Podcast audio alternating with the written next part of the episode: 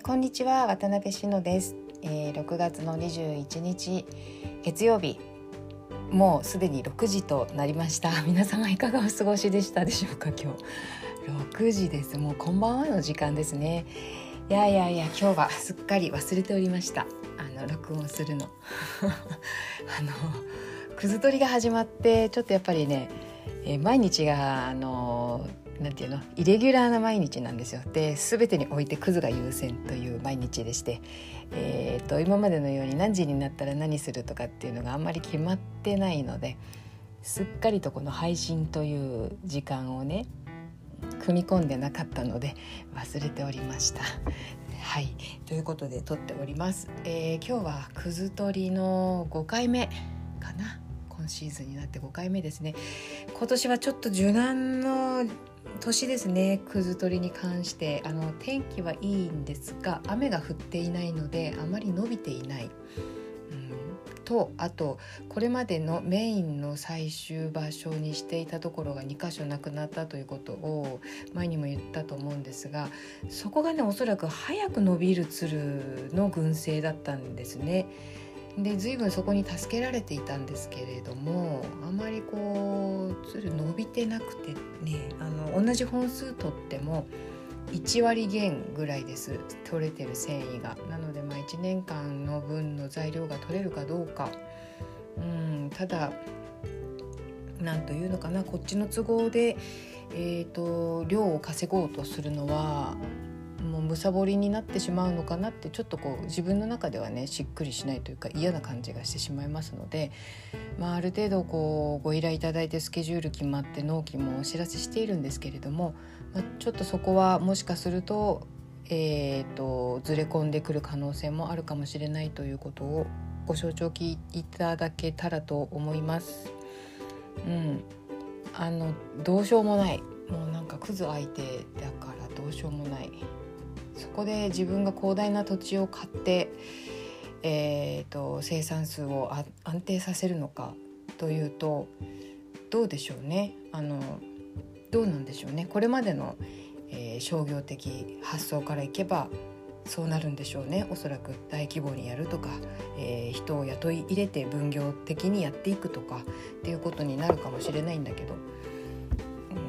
私はそうするのはあまりこう自分としてなんかこうしっくりしない感じがありましてずっと前からに言われてたんですよね。いろんな方いろんなこと言ってくださって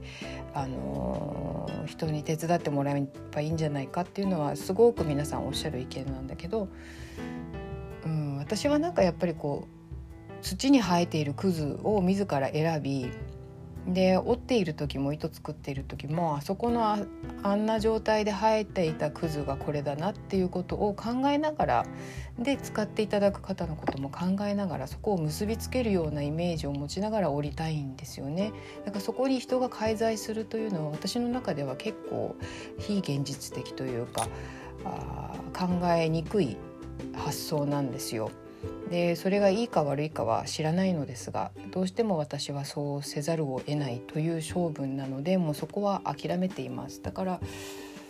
どうやっていこうかね、うん、そこはまあずっと課題ではあるんですけれどもまああのー、そんなようなことはどうでもいいんですけれど 今日は、えー、クズフノビオンラインシリーズの最後の回にしたいと思います。でうんと何のことについて話をするかと言いますと、えー、販売している動画についてですそのことを全然触れていなかったのでそれだけ最後にお知らせをして「えー、クズフノービオンラインシリーズ」を終わりたいと思いました。えーとね、ストアーズという EC サイトを使いましてクズの糸の取り方とか糸作りとかの、えー、動画を販売しております。で一連の流れ的な講座というものとワンポイントレッスンっていうこう要所要所ねあのご質問いただいたことにお答えしているものとか私なりにここが結構ポイントなんだけどあんまりその文献とかには載ってないよみたいなところとかねあその辺をピックアップして作ってるものと2種類ありまして。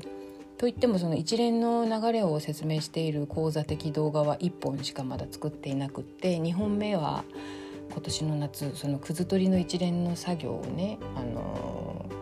動画としてまとめたいなと思っているんですけれども、うん、あのそんなようなことで動画を販売しております。でつい昨日あ1個作りましてまだ販売してないんだけどあの雨の日のくず洗いということで、昨日作ってます。それは何かというと天気が良くて川の状態もいい時は川の流れが比較的緩やか早い割と水圧はあるけど緩やかでで浅くもなく深くもなくっていうようなとこで、まあ、要するにクズの繊維をクズをというんですがクズを晒しておける川に行ってやるんですがうん雨が降ってしまうとその川はすぐ濁流になってしまう川なので使えないんですよね。ほんのちょっとの小雨ぐらいの雨でもえなんでこの雨でこんなに濁るのっていうぐらい濁るんですよ。なんか上流に何かあるんだと思うんだけどすごい濁ってしまう川なのですぐに使えなくなります。でそういう時、まあ、天気も悪いのであんまり遠くにも行きたくないしやっぱ川ってちょっと怖いですよね。あの天気が悪い時は。あの平地は雨降ってなくても山の上でというかその川の上流であ局所的に雨が降っていたりしたらそれがこう突発的にね水量が増えるとかそういう可能性もなきにしもあらずなのでやはりちょっと怖いんであまり川に行きたくないんですよね。川にいる時間をなるべく減らしてリスクを減らしたいという。感じなんですよなので家でできることを全部家でやってからあ最後の仕上げの洗いだけ川にちょろっと行ってささっと洗ってすぐに帰ってくるっていう、えー、そういうことをしています。まあ、そのささっと行った時に水がわーってきたらもうそれは終わりなんですけどもうその時はしょうがないですよね。うん まあ、そんなような考えでやっていましてでその雨の日に出すっていうのはね昔はやってなかったんですよ。雨の日はもう諦めて室出しっていうんだけどその室から出すことをせず繊維をそのまま入れておいて天気が回復するまで待ってたんですけど1日とか2日とかね。でもそうすると発酵しすぎてしまって繊維が弱くなるっていうことがありましたのでできればそのベストタイミングで繊維は出したいんですよね。うん、で洗うのは結構後でもどうにでもなるあのベストタイミングで出し出せさえすれば犬が鳴いてますが出せさえすればあの意外と綺麗にはなるんですよその必ずしも皮にさらさなくても。で天日に干せなかったらそれは後ほど干せばいいのでで仕上がりとしては、まあ、直後の仕上がりは全然違うんだけど1年くらいとか半年くらい経ってくると結構見分けつかなくなってきます。あの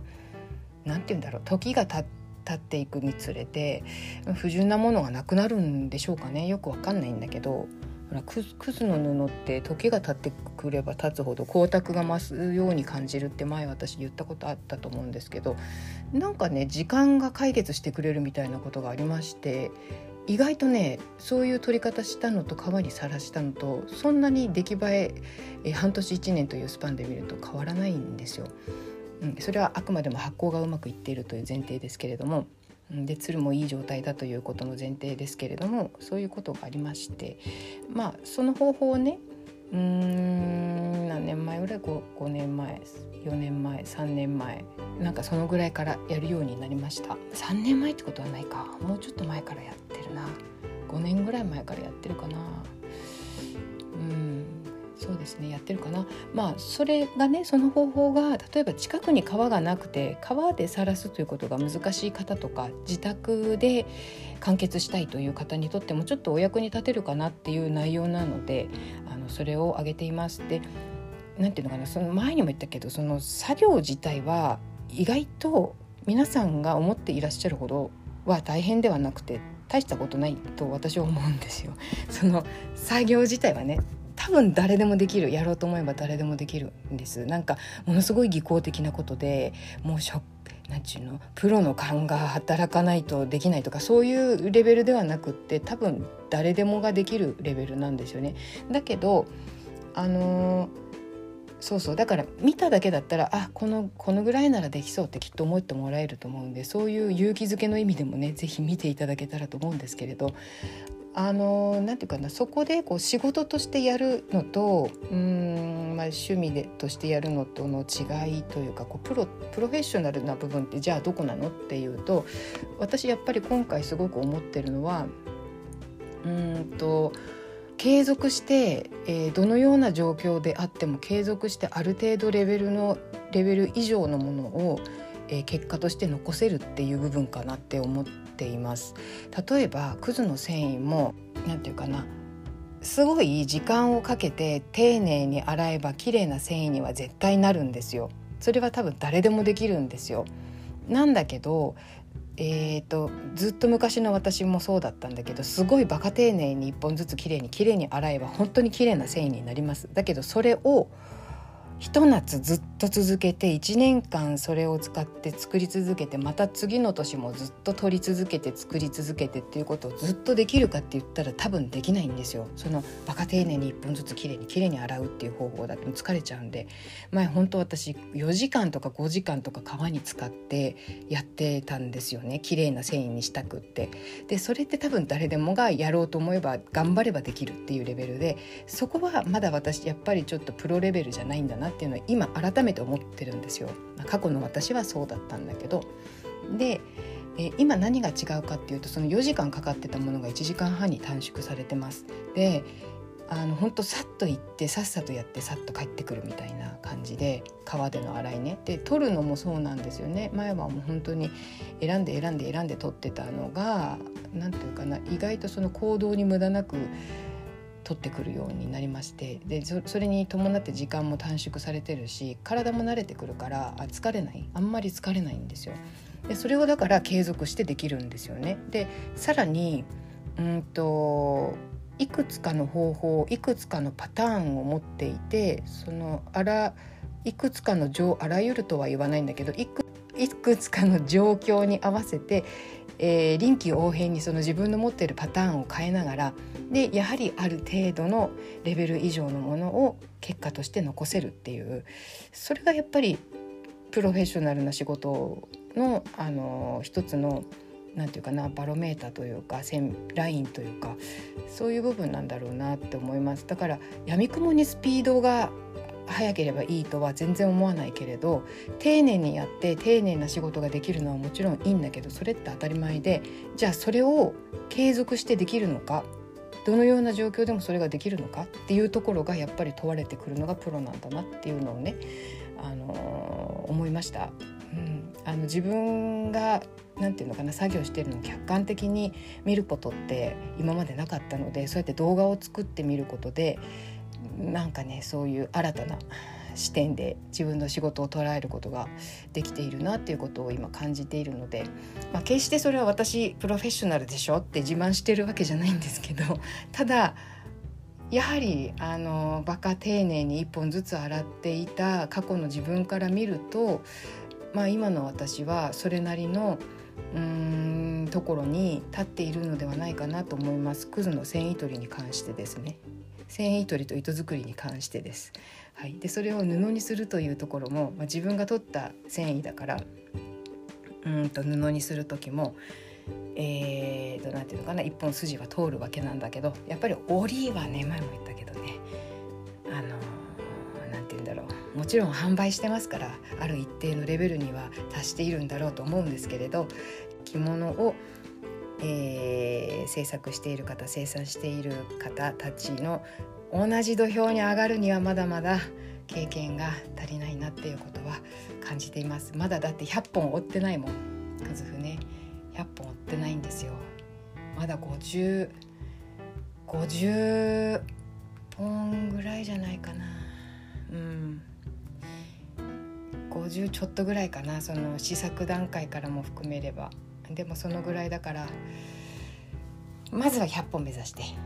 頑張りたいと思います。100本の先にはどんな世界が見えるか、あのー、皆様も一緒に楽しみにしていてください、えー、それでは最後まで聞いていただきましてありがとうございました。また明日。